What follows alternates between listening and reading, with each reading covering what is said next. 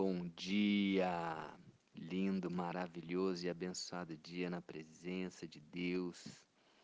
Hoje estamos no dia 382 do projeto Bíblia para Iniciantes e estamos no livro de Lucas, capítulo 20. E Jesus, ele está ali no templo, né, falando, evangelizando, ensinando o povo eles, é, os sacerdotes e os escribas é, estavam ali questionando a autoridade dele, como falamos no, no dia anterior aqui do projeto, no dia 381, né, sobre autoridade, com que autoridade é essa? E Jesus saiu né, fazendo algumas perguntas.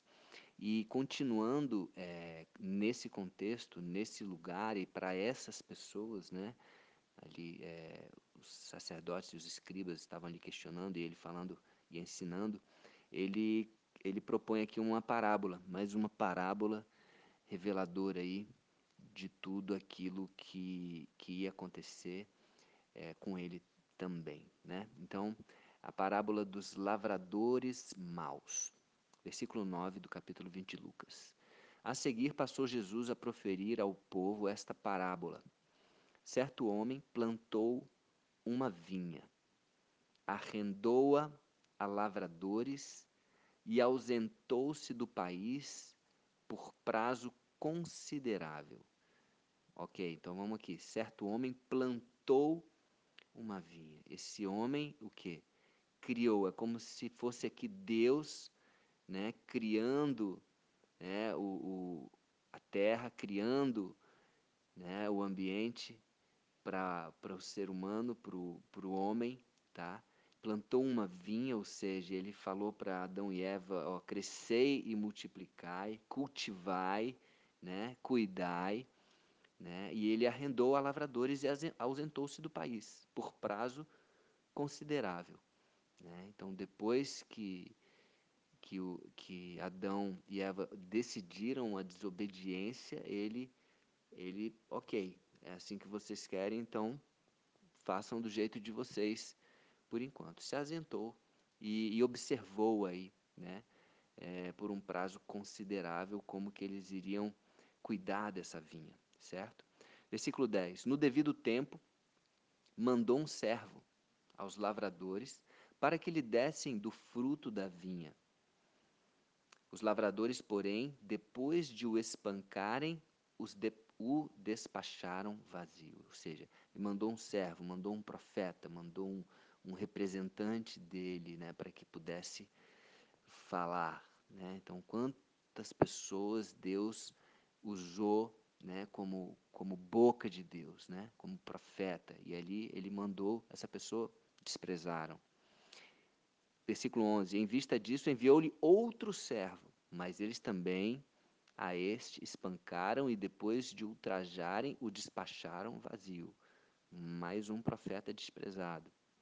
No meu entendimento, tá? na minha interpretação, creio que, que é isso que Jesus está falando aqui. Tá certo? Versículo 12.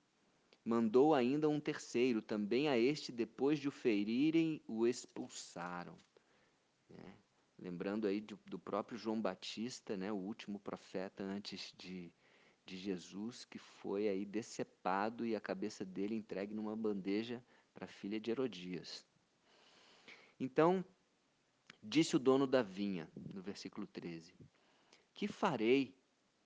Enviarei o meu filho amado. Olha só, o dono da vinha, né? ou seja, a figura de Deus aqui. O que, que ele decide fazer? Eu já enviei vários servos foram rejeitados, então eu vou enviar o que eu tenho de melhor aqui. Eu vou enviar o meu filho amado. O meu filho amado. Talvez o respeitem. Versículo 14. Ah, tá. Vamos fazer aqui uma pausa aqui. Enviarei o meu filho amado. O que, que Jesus fala em João? Né? No, no livro de João, capítulo 3, versículo 16. Deus amou o mundo de tal maneira que deu seu filho, enviou seu filho unigênito para todo aquele que nele crê não pereça, mas tenha vida eterna. É isso que Jesus está está trazendo aqui. Ele, como filho amado de Deus, veio e aí Deus, o que? Talvez o respeitem. Versículo 14. Vendo-o, porém, os lavradores arrazoavam entre si, dizendo: Este é o herdeiro, matemo-lo, para que a herança venha a ser nossa. 15. E lançando-o fora da vinha, o mataram. E é exatamente isso que aqueles escribas, fariseus, sacerdotes estavam tentando fazer ali, estavam maquinando uma forma de eliminarem Jesus. Né? Que lhes fará, pois, o dono da vinha? Pergunta Jesus. Virá, exterminará aqueles lavradores maus que mataram o filho do dono da vinha, tá certo? E passará a vinha a outros. Ele passará a vinha para, para outros, né? É, que não eram ali, vamos dizer, os lavradores, os lavradores. Então, hoje, a, a vinha, né? Hoje, é, Deus, ele abre a todos, e sempre foi aberto, né? mas existiam ali os lavradores, existiam ali aquelas pessoas escolhidas né? para, para representarem né, esses lavradores. E Jesus estava falando justamente com essas pessoas, estava falando ali para os escribas e para os sacerdotes, mas ele abriu a, a, a possibilidade da vinha ser cultivada e lavrada por outros, para que eles poss, poss, pudessem sim receber essa dessa vinha. Né, que, que, vamos dizer assim, simboliza o que? Alegria, vida abundante, né, quando Jesus transforma água em vinho, né, é, então, a vinha simboliza, simboliza isso. E aí, ao ouvirem isso, disseram: Tal não aconteça. Quem disse isso? Aquelas pessoas que estavam com medo dessa parábola acontecer, na verdade.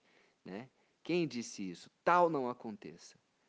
Vamos chegar lá. Mas Jesus, fitando-os, fitando essas pessoas, disse: Que quer dizer, pois, o que está escrito? Aí ele cita um salmo, Salmo 118.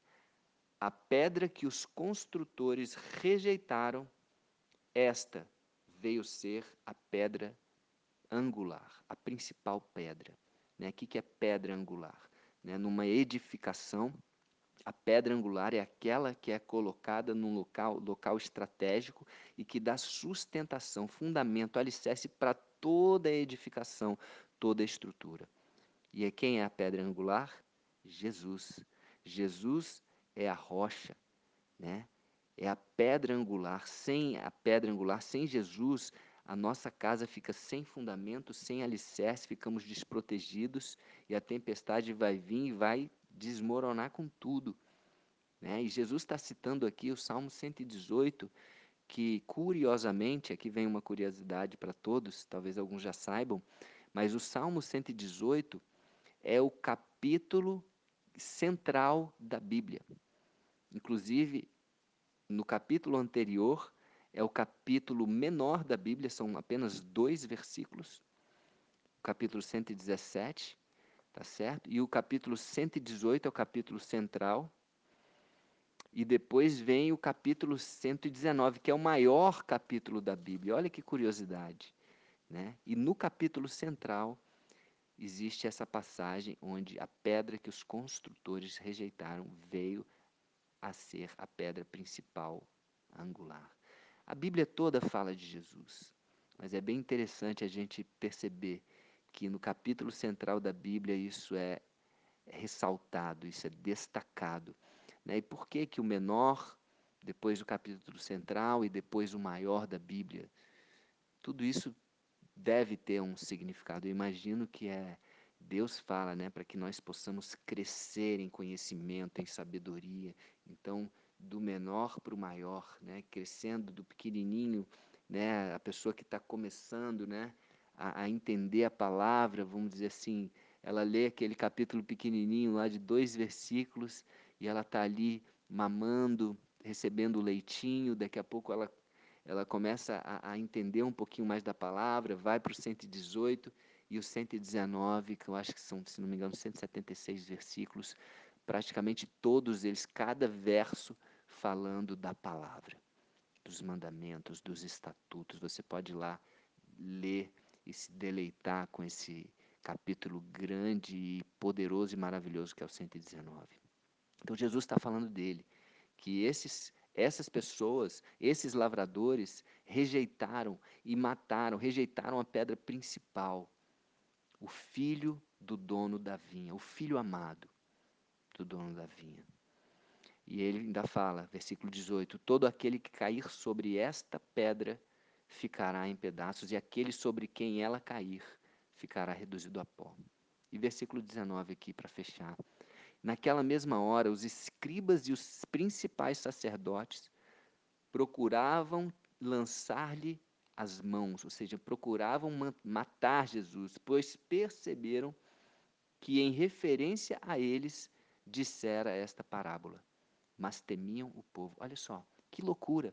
Jesus tinha acabado de se referir a eles como as pessoas que iriam matá-lo, matar a Jesus, matar o filho do dono da vinha, o filho de Deus, e eles preferiam temer o povo do que temer ao próprio Jesus, do que temer a Deus. É um povo, é, é muita falta de entendimento, é muito coração duro, porque eles podiam ali se arrepender, chorar, Senhor, nos perdoa, nos perdoa, o Senhor está falando de nós. Jesus ele veio para perdoar os nossos pecados, e se eles se arrepender, eles perderam uma oportunidade maravilhosa ali de frente com Jesus, de se convencer do pecado, do erro, se ajoelhar, chorar ali, se arrepender e receber o perdão. Mas não. Eles preferiam temer o povo, temer os outros e continuar com o plano de matar, de, de eliminar Jesus. Uau! Ai, ai, é, é, é, muito, é, é muita cabeça dura, né, gente? É, é, é, triste ver a natureza humana nesse, nesse quando por isso que eu, eu, eu costumo falar, a gente tem que ter muito cuidado com a religiosidade, porque a religiosidade pode fazer as pessoas se acharem melhor do que as outras, achar que tem um conhecimento a mais, achar que está tá certo, começar a julgar as outras pessoas, inclusive julgando o próprio Jesus. Então, vamos parar de religião e vamos é, nos, nos atentar, nos fixar na palavra, em Jesus, no amor, na mensagem, em tudo aquilo que ele veio. Ele veio para nos mostrar um caminho, ele veio porque ele é eu, ele é o caminho, a verdade e a vida. Amém? Que nós não sejamos aqueles que vamos rejeitar a pedra angular. Amém? Que possamos receber Ele e aceitá-lo. Vamos fazer oração aqui no final. Senhor Jesus, eu te aceito como meu Senhor e Salvador e reconheço que tu és a pedra angular, que tu és a rocha, que tu és o refúgio, que tu és a fortaleza. Eu te aceito como Senhor e Salvador e convido que o Senhor entre em minha casa, entre em minha vida. Mexe com a minha estrutura, com os meus pensamentos, com os meus sentimentos. Em nome de Jesus. Amém. Um beijo no coração e até o próximo dia do projeto.